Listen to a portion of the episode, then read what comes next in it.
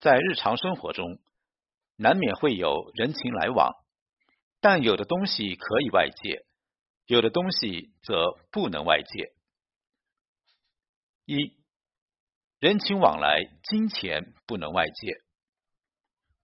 不论任何关系，只要谈钱，就有可能伤感情。以前的一个同事，因为在一个部门关系还可以，有一次他和我借钱，说是三个月内还清，于是我就借了一千元给他。三个月后，我给他发消息，他说好的，让我把账号发过去。我当时也觉得这人不错，说还就还。结果过了很多天都没有收到消息，再到后来，这位欠我钱的大哥从我生命中消失了，手机联系不上，微信也被拉黑。过了很长时间，另外一位同事问我能不能联系上他，原来也欠了他三千，一直没还。钱钟书有感一书里面有这样一句话。借钱前称之为朋友，借钱后是你大爷，还钱了他变成了你的恩人，深以为然。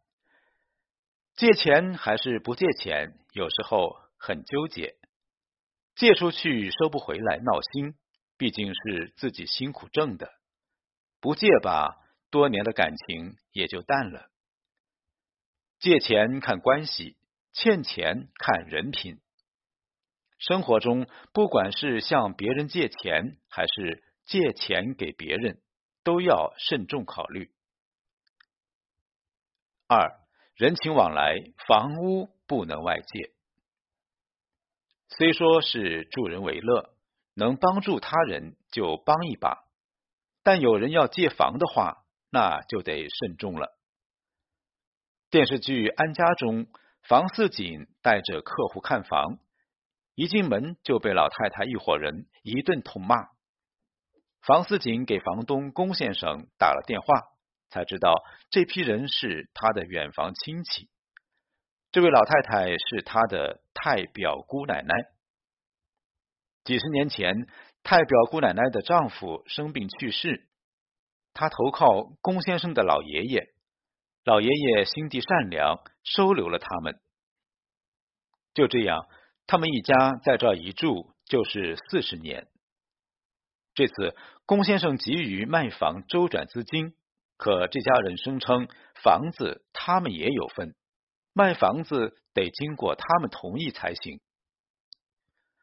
龚先生无奈，请爷爷前去商量。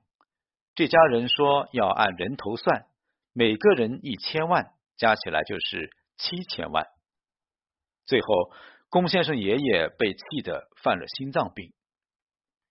当一个人将他的善良给了一个不值得的人，非但得不到感恩回报，反而尽是得寸进尺。三，人情往来，车子不能外借。平时亲戚朋友借车，不借吧都是熟人，借了吧出了事儿很难说清。叔叔几年前买了小汽车，有一次表哥借车拉着老婆孩子去城里玩，结果路上出了车祸。由于车子全责，最后赔了对方小一万，加上自己车子维修花了一万五。叔叔车子有保险，保险公司赔偿了大概一万，而车子另外的维修费小五千是叔叔付的。都是自家人，叔叔只能自己认栽。因为这事儿，两家人还闹得很是不开心。再后来，只要有人来借车，叔叔坚决不借。生活中很多人借完车不给车加油，下回还继续来借。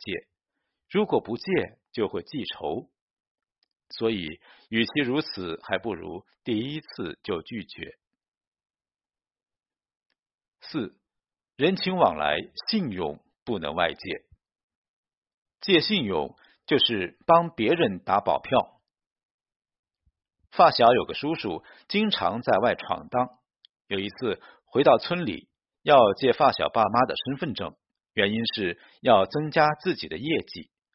发小爸妈也没多想，就借了。结果，发小的叔叔借了老两口的身份证后，办理了高利息网贷，借到钱就拿去赌博，最后输得血本无归。网贷公司催贷，直接找到了发小爸妈。发小爸妈被逼还了钱，但从此也不再跟他有任何往来。信息时代，信用非常重要。如果失信，不仅自身信誉会受到影响，严重可能会有灾祸。